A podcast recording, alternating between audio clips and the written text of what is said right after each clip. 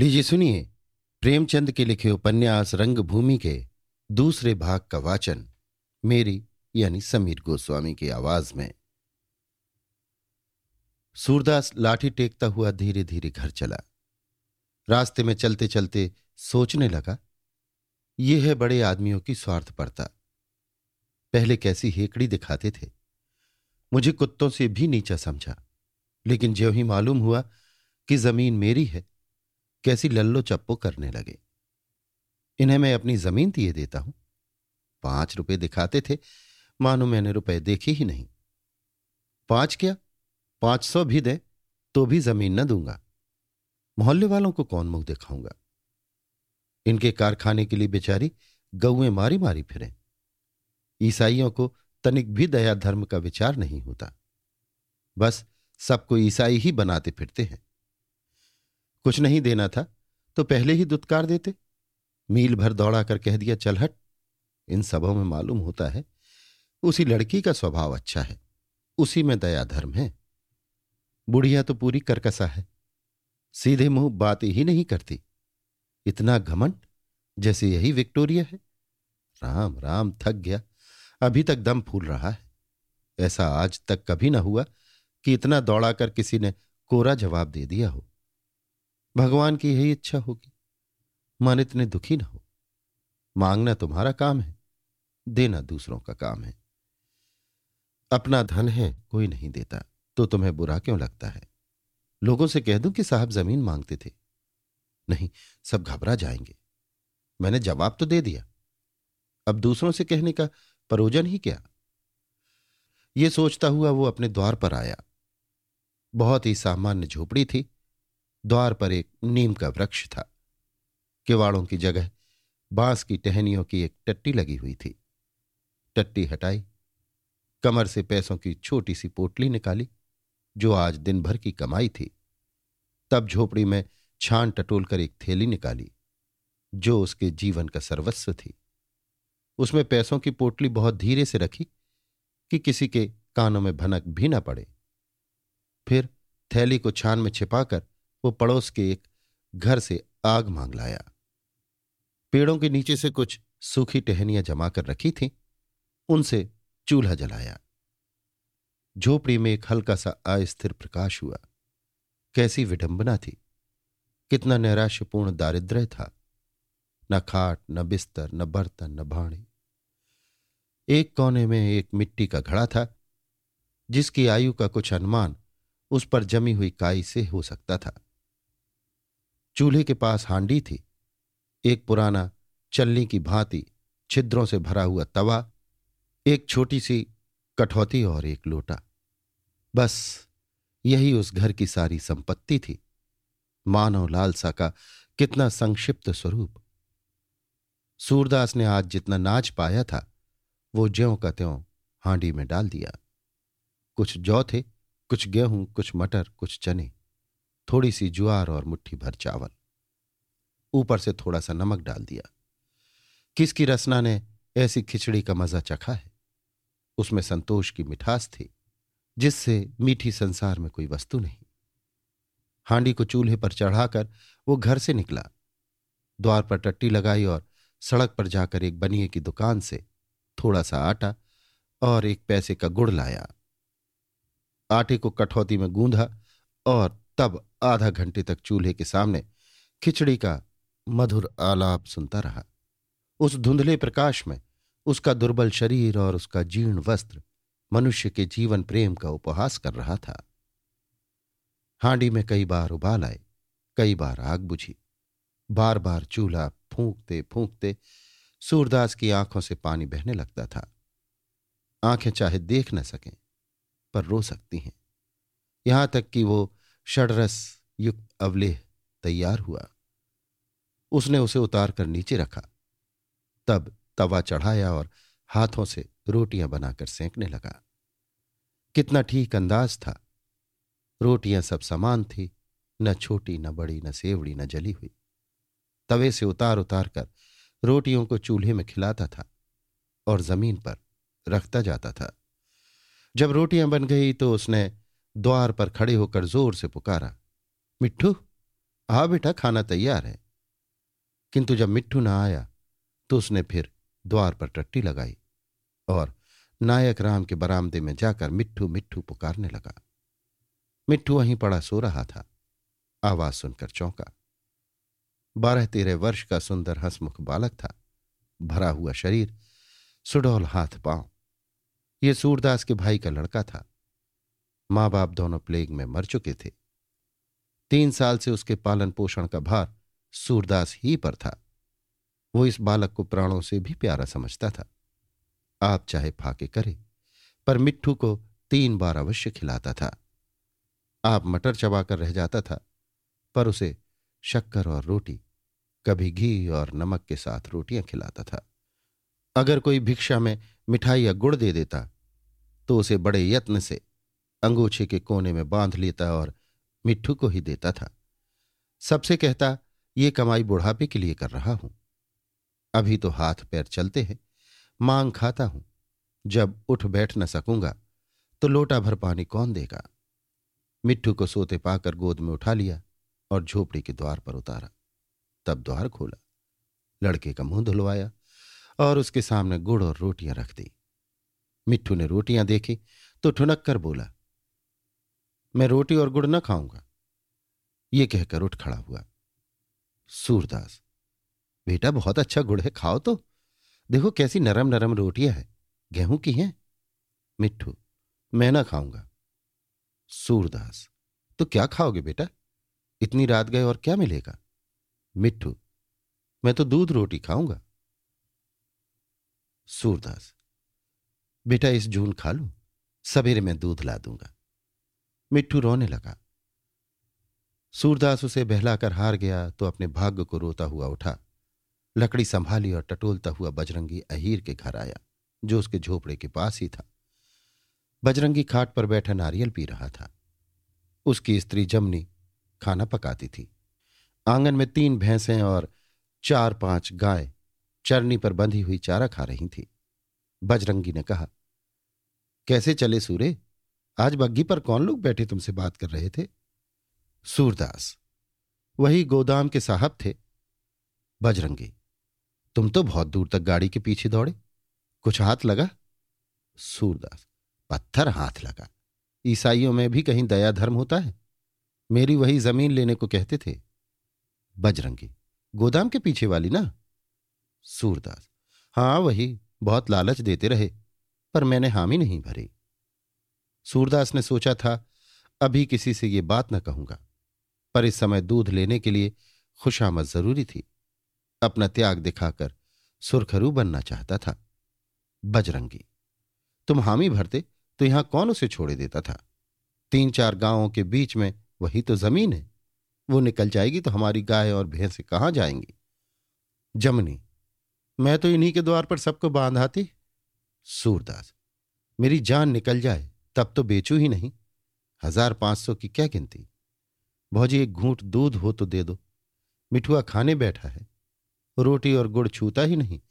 बस दूध दूध की रट लगाए हुए है। जो चीज़ घर में नहीं होती, उसी के लिए जिद करता है। दूध ना पाएगा तो बिना खाए ही सो रहेगा। बजरंगी, ले जाओ, दूध का कौन अकाल है? अभी दोहा है। घीसू की माँ, एक कुलिया दूध दे दे सूर्य को। जमनी जरा बैठ जाओ सूर्य, हाथ खाली हो तो दू? बजरंगी, वहाँ मिठुआ खाने बैठा है तो कहती है, हाथ खाली हो तो दू? तो ना उठा जाए तो मैं आऊँ।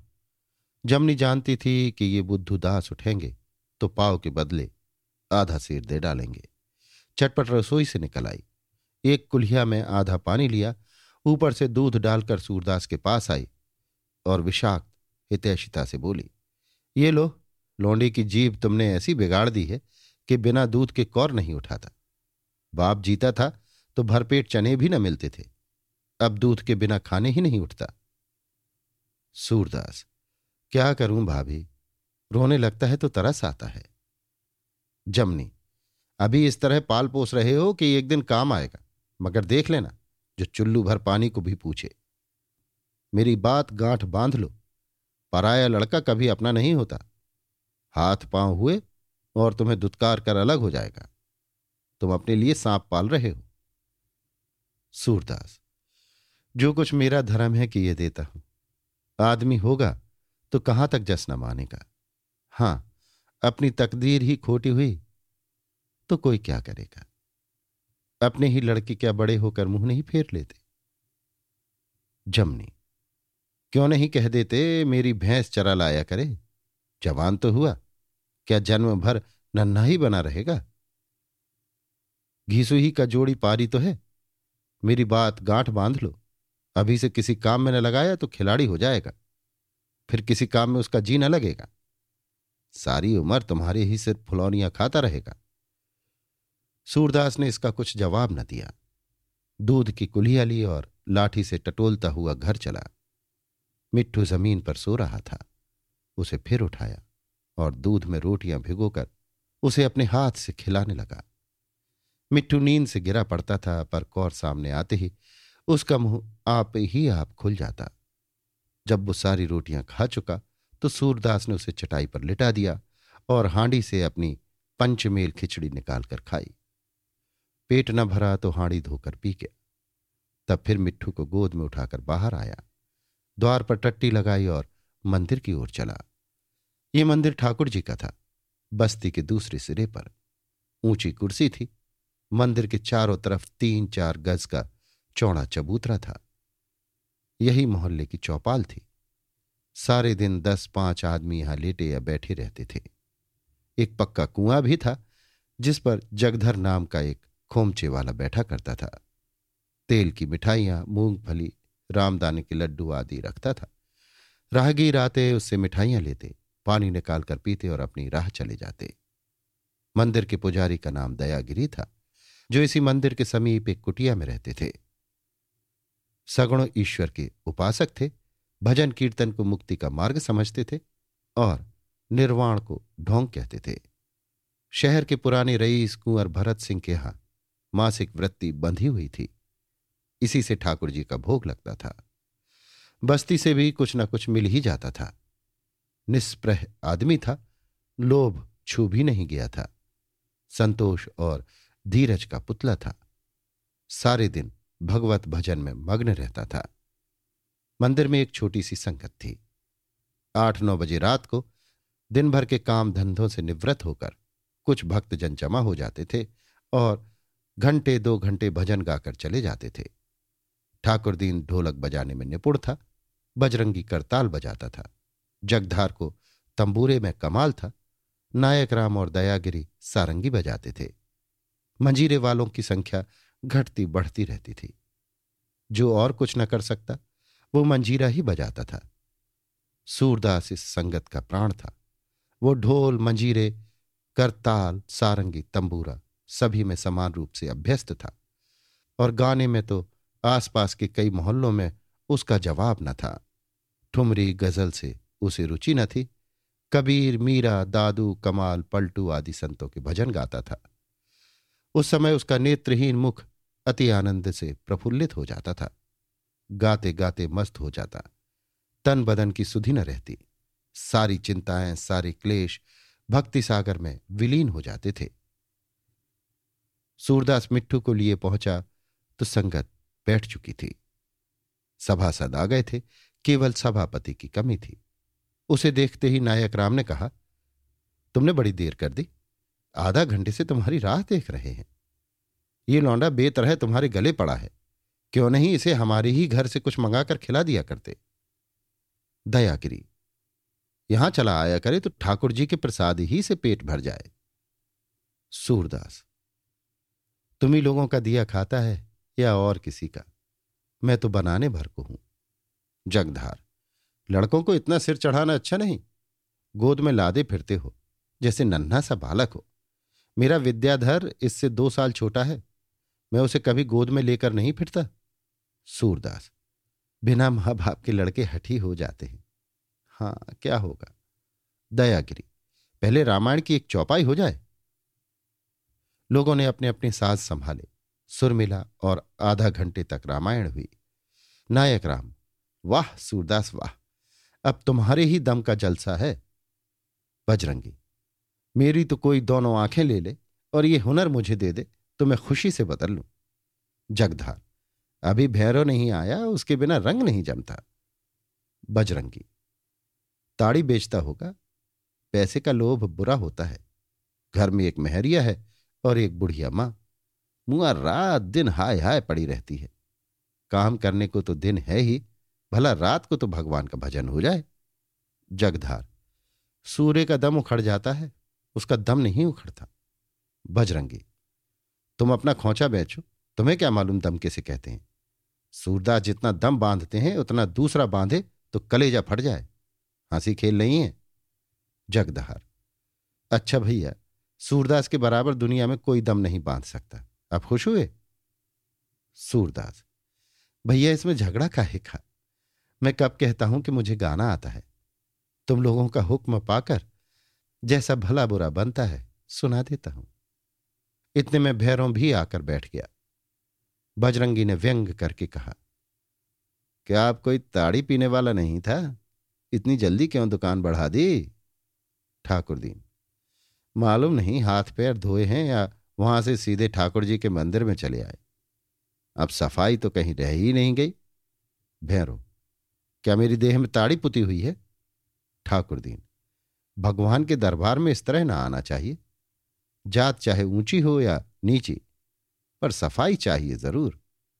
भैरो तुम यहाँ नित्य नहाकर आते हो? ठाकुर दीन, पान बेचना कोई नीच काम नहीं है? भैरो जैसे पान वैसे ताड़ी, पान बेचना कोई ऊँचा काम नहीं है। ठाकुर दीन, पान भगवान के भोग के साथ रखा जाता है। बड़े बड़े जने उधारी मेरे हाथ का पान खाते हैं। तुम्हारे हाथ का तो कोई पानी नहीं पीता। नायक राम, ठाकुर दीन, ये बात तो तुमने बड़ी खरी कही। सच तो है, पासी से कोई घड़ा तक नहीं छुआता भैरव, हमारी दुकान पर एक दिन आकर बैठ जाओ तो दिखा दूँ कैसे कैसे धर्मात्मा और तिलकधारी आते हैं। जोगी जति लोगों को भी किसी ने पान खाते देखा है? ताड़ी गांजा चरस पीते चाहे जब देख लो। एक से एक महात्मा आकर खुशामद करते हैं। नायक राम, ठाकुरदीन, अब इसका जवाब दो। भैरव पढ़ा लिखा होता तो वकीलों के कान काटता। भैरव, मैं तो सच्ची बात कहता हूँ, जैसे ताड़ी वैसे पान, बल्कि परात की ताड़ी को तो लोग दवा की तरह पीते हैं। जगधार, यारो एक दो भजन होने दो। मान क्यों नहीं जाते ठाकुरदीन? तुम हारे भैरव जीता। चलो छुट्टी हुई। नायक राम वाह, हार क्यों मान ले? शास्त्रार्थ है कि दिल लगी है। हाँ, ठाकुरदीन, कोई जवाब सोच निकालो। ठाकुरदीन, मेरी दुकान पर खड़े हो जाओ, जी खुश हो जाता है। केवड़े और गुलाब की सुगंधा उड़ती है। इसकी दुकान पर कोई खड़ा हो जाए तो बदबू के मारे नाक फटने लगती है।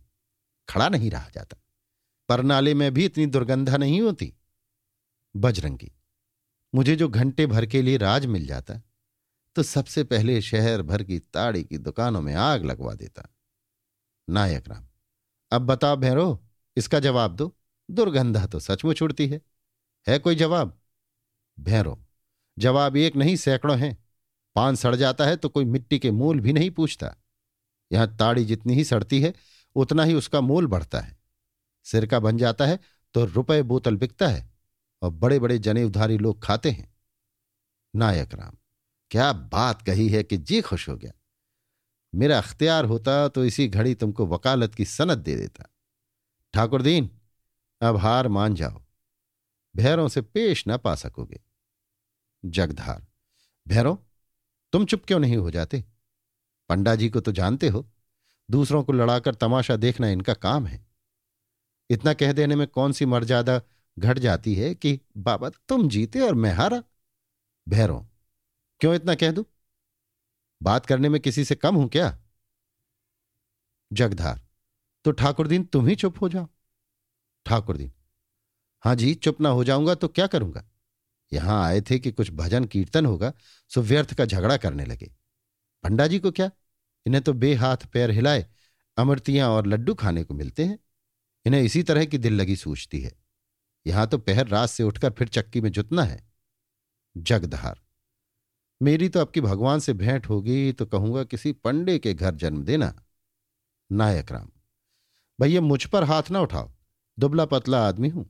मैं तो चाहता हूँ जलपान के लिए तुम्हारे ही खोचे से मिठाइयाँ लिया करूँ। मगर उस पर इतनी मक्खियाँ उड़ती हैं, उस पर इतना मैल जमा रहता है कि खाने को जी नहीं चाहता। जगधार, चिढ़कर, तुम्हारे ना लेने से मेरी मिठाइयाँ सड़ तो नहीं जाती कि भूखों मरता हूँ। दिन भर में रुपया बीस आने पैसे बना ही लेता हूँ। जिसे सैंत मैत में रसगुल्ले मिल जाए, वो मेरी मिठाइयाँ क्यों लेगा? ठाकुर दीन पंडा जी की आमदनी का कोई ठिकाना नहीं है। जितना रोज मिल जाए, थोड़ा ही है। ऊपर से भोजन घाते में। कोई आँख का अंधा गांठ का पूरा फंस गया तो हाथी घोड़े, जगह, ज़मीन सब दे दिया। ऐसा भाग्यवान कौन होगा? दयागिरी, कहीं नहीं ठाकुर दीन। अपनी मेहनत की कमाई सबसे अच्छी। पंडों को यात्रियों के पीछे दौड़ते नहीं देखा है? नायक राम, बाबा अगर कोई कमाई पसीने की है तो वो हमारी कमाई है। हमारी कमाई का हाल बजरंगी से पूछो। बजरंगी, औरों की कमाई पसीने की होती होगी। तुम्हारी कमाई तो खून की है, और लोग पसीना बहाते हैं, तुम खून बहाते हो। एक एक जजमान के पीछे लोहे की नदी बह जाती है। जो लोग खोचा सामने रखकर दिन भर मक्खी मारा करते हैं, वे क्या जाने तुम्हारी कमाई कैसी होती है? एक दिन मोर्चा थामना पड़े तो भागने को जगह न मिले। जगधार, चलो भी, आए हो मुँह देखी करने। शेर भर दूध ढाई शेर बनाते हो, उस पर भगवान के भगत हो? बजरंगी, अगर कोई माई का लाल मेरे दूध में एक बूंद पानी निकाल दे तो उसकी टांग की राह निकल जाऊँ। यहाँ दूध में पानी मिलाना गौ हत्या समझते हैं। तुम्हारी तरह नहीं कि तेल की मिठाई को घी कहकर बेचें और भोले भाले बच्चों को ठगें। जगधार अच्छा भाई, तुम जीते में हारा। तुम सच्चे, तुम्हारा दूध सच्चा। बस, हम खराब, हमारी मिठाइयाँ खराब। चलो छुट्टी हुई। बजरंगी, मेरे मिजाज को तुम नहीं जानते, चेता देता हूँ। सच कहकर कोई सौ जूते मार ले, लेकिन झूठी बात सुनकर मेरे बदन में आग लग जाती है। भैरो, बजरंगी तुम बढ़कर बातें ना करो। अपने मुँह मियाँ मिट्टू बनने से कुछ नहीं होता है। बस मुँह न खड़ुआ मैंने भी तुम्हारे यहाँ का दूध पिया है। उससे तो मेरी ताड़ी ही अच्छी है। ठाकुर दीन, भाई मुँह से जो चाहे ईमानदार बन ले, पर अब दूध सपना हो गया। सारा दूध जल जाता है, मलाई का नाम नहीं। दूध जब मिलता था, तब मिलता था। एक आँच में अंगुल भर मोटी मलाई पड़ जाती थी। दयागिरी बच्चा, अभी अच्छा बुरा कुछ मिल तो जाता है। वे दिन आ रहे हैं कि दूध आँखों में आंजने को भी न मिलेगा। भैरों हाल तो यह है कि घरवाली शेर के तीन शेर बनाती है। उस पर दावा ये कि हम सच्चा माल बेचते हैं। सच्चा माल बेचो तो दिवाला निकल जाए। ये ठाट एक दिन न चले। बजरंगी, पसीने की कमाई खाने वालों का दिवाला नहीं निकलता। दिवाला उनका निकलता है जो दूसरों की कमाई खा खा कर मोटे पड़ते हैं। भाग को सराहो कि शहर में हो।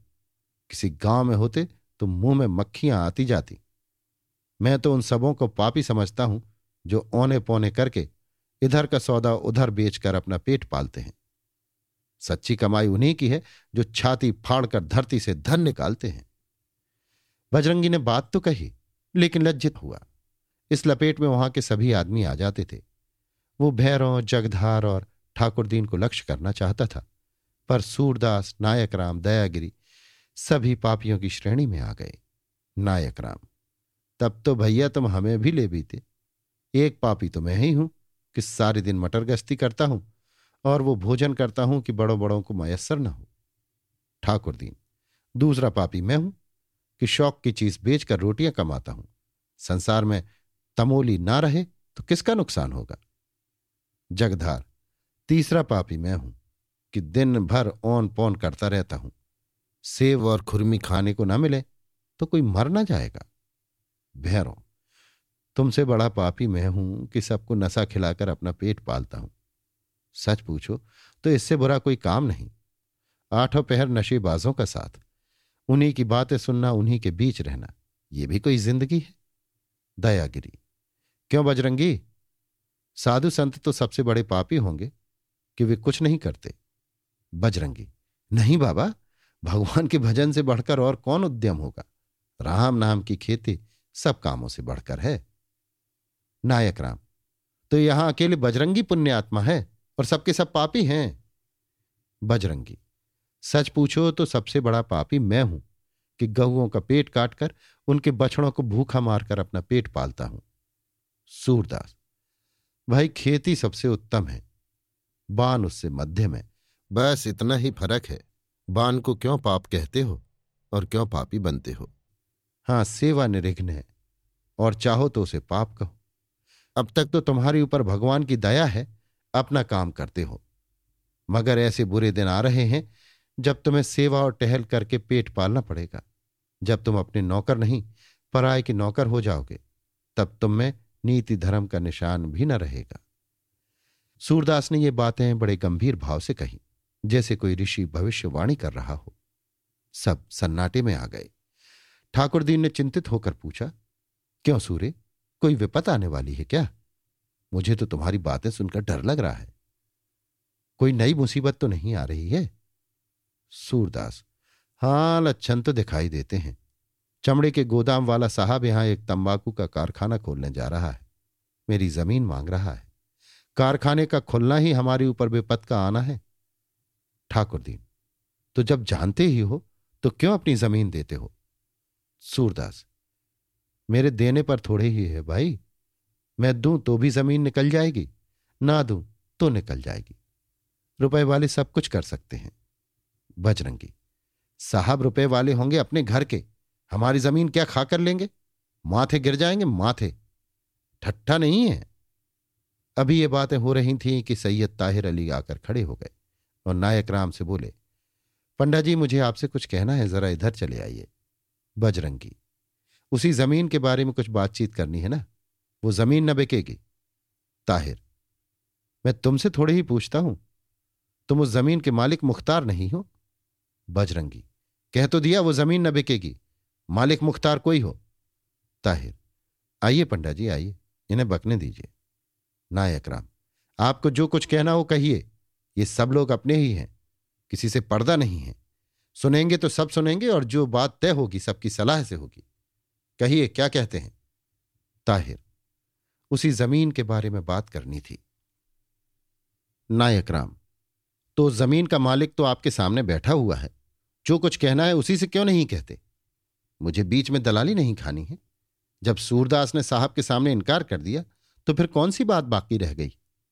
बजरंगी, इन्होंने सोचा होगा कि पंडा जी को बीच में डालकर काम निकाल लेंगे। साहब से कह देना, यहाँ साहबी न चलेगी। ताहिर तुम अहीर हो ना तभी इतने गर्म हो रहे हो।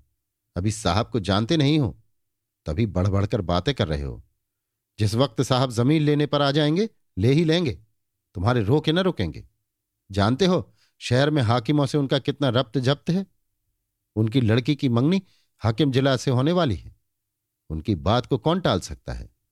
सीधे से रजामंदी के साथ दे दोगे तो अच्छे दाम पा जाओगे।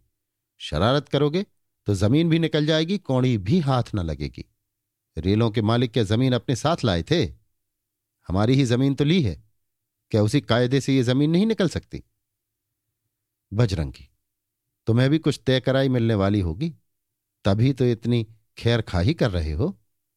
जगधार, उनसे जो कुछ मिलने वाला हो, वो हम ही से ले लीजिए और उनसे कह दीजिए ज़मीन न मिलेगी। आप लोग झांसेबाज हैं।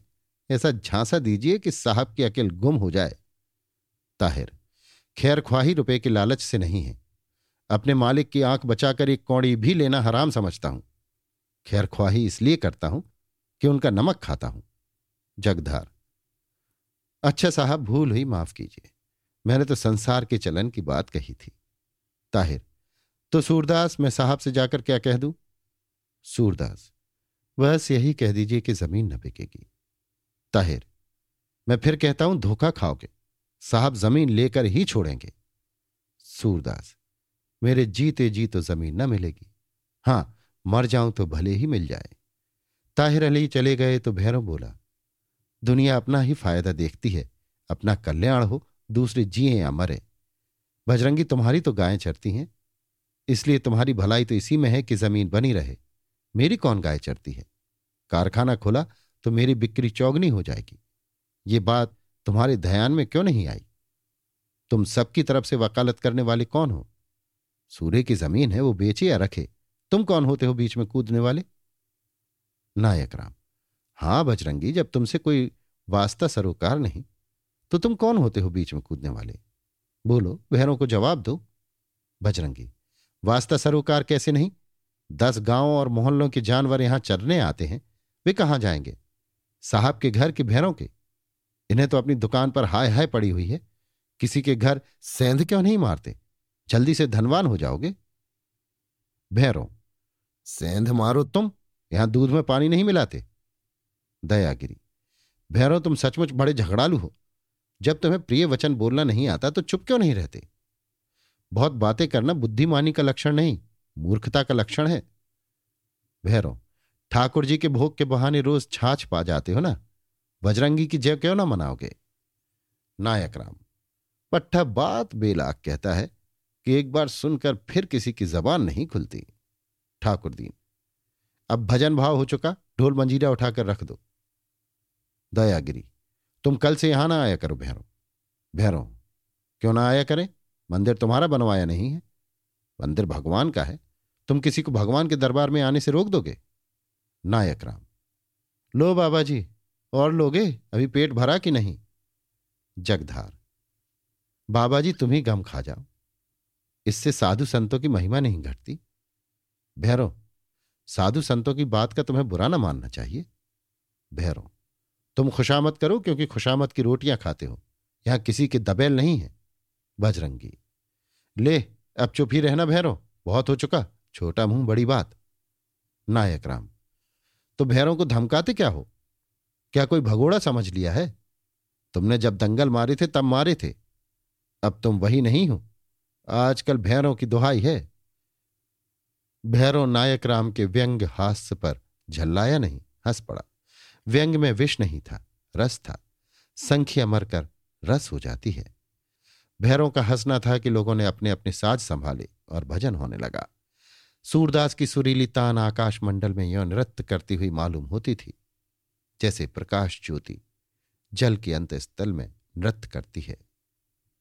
झीनी झीनी बीनी चदरिया, काहे के ताना काहे के भरनी, कौन तार से बीनी चदरिया, इंगला पिंगला ताना भरनी, सुखमन तार से बीनी चंदरिया। आठ कवल दस चरखा डोले, पाँच तत्त गुनतीनी चदरिया। साई को सियत मास दस लागे, ठोक ठोक के बीनी चदरिया। सो चादर सुर नरमुनि ओढ़े। ओढ़ी के मैली कीनी चदरिया दास कबीर चतन से ओढ़ी। ज्यों की त्यों धर दीनी चदरिया। बातों में रात अधिक जा चुकी थी। ग्यारह का घंटा सुनाई दिया। लोगों ने ढोलक मंजीरे समेट दिए। सभा विसर्जित हुई। सूरदास ने मिट्टू को फिर गोद में उठाया और अपनी झोपड़ी में लाकर टाट पर सुला दिया। आप ज़मीन पर लेटा रहा। अभी आप सुन रहे थे मुंशी प्रेमचंद के लिखे उपन्यास, रंगभूमि के दूसरे भाग का वाचन, मेरी यानी समीर गोस्वामी की आवाज़ में।